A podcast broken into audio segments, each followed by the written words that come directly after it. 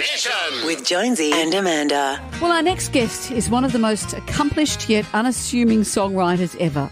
She's a pioneer in her field who was one half of the great partnerships in Australian music history.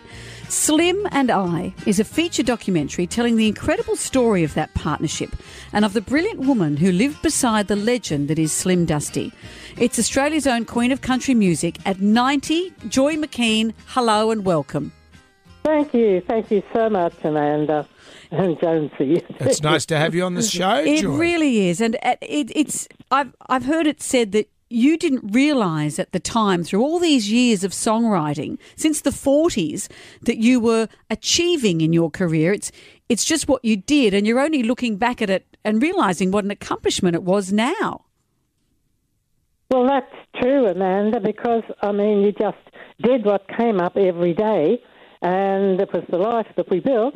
And now, when I look back on it, and everybody seems, you know, well, they're very complimentary and a bit amazed about what's happened. When I look back, I think, well, did I really do all that? Looks like I did, apparently. Mm. yes. Did and then some. You and Slim, 107 albums. That's extraordinary. Yes, well, he was an extraordinary man, uh, really, Jonesy. He was extraordinary the way he mined all the um, stories that people were, you know, were bringing to him over the years, songs that we could um, put together. Slim did all that major work of that, but I did a lot of the background work, yes, because, you know, we worked as a partnership. We really did. You toured for about 49 years, nine months of the year. You'd tow your musical bandwagon across the country, booking out every venue along the way. They must have been exciting years, but hard too, and raising a family. Well, it, it was. It was exciting. It was adventurous, but it was pretty difficult at times. And trying to keep the family together was one of the biggest things. But it's paid off. Um, I always say the two children are my closest friends. And good humans. That's when you've done your job, isn't it? Yep, exactly. I'm proud of them very much. I'm proud of my family, and I uh, appreciate too everything that they do for me and have done for me. They're a fantastic lot.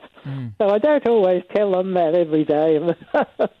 In the old days, when you were s- writing songs with Slim and you're writing songs as well on your own, they weren't always attributed to you. It's just the, the way it was, I guess. Well, there was a reason. There was a reason for that. Um, we were concentrating on all the wonderful stories that we were getting out there, and I began writing the bush ballads, um, and they were pretty well, very strongly, um, well, as if a man had written them. See, what people didn't think about was that I was with Slim all the time. We were in and out of the place, and I was listening and talking to all his mates and to the bush people all the way along, same as what Slim was.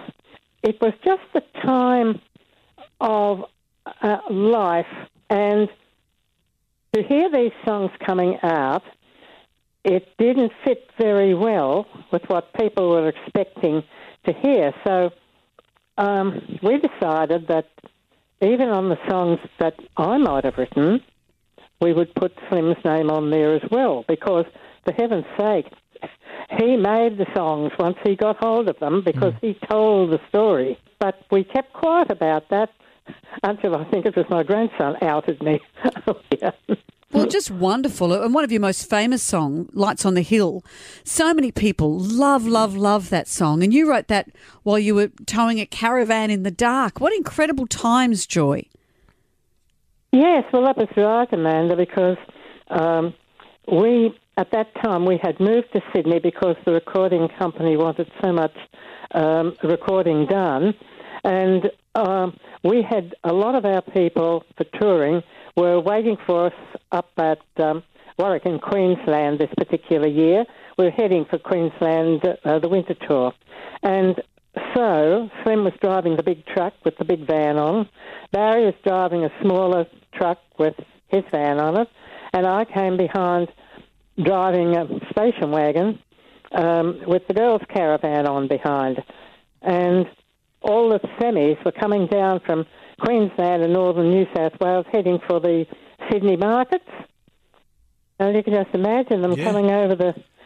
I'm in a small station wagon, they're in a, bit- a high semi, and I've only got one foot thanks to polio, but um, it meant that at that time and age, the dimmer switch is on the floor as well. Oh. Off So the high beams, yeah. accelerator, your brake, and then over Yeah. to the left is the dimmer switch.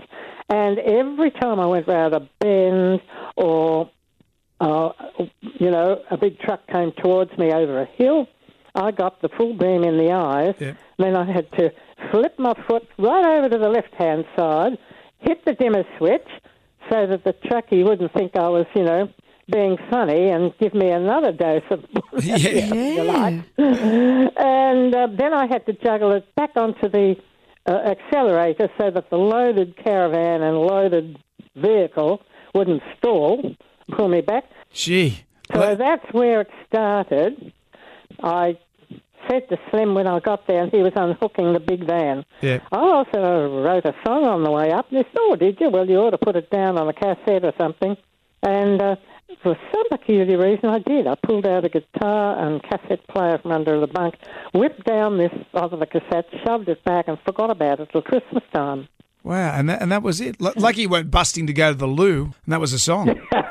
I'm, I was busting to go to the loo. I probably, I probably was. I might have gone over there before I started the song. That'd be a, that'd be a B that'd be a B side, Joy. I reckon. But you were rewarded with a golden guitar for your songwriting for that song, For You Alone. Mm. So that, that long trip paid off. It did. It really did. I mean, that song really struggled to survive because when I pulled it out at Christmas time and played it to Slim and everything, they said, "Oh, this would be a good good song for you, something different." Oh, I said, "No, no, no, too many words. You never get your breath in between all of those." You know, he said, "Did you give it to someone else?"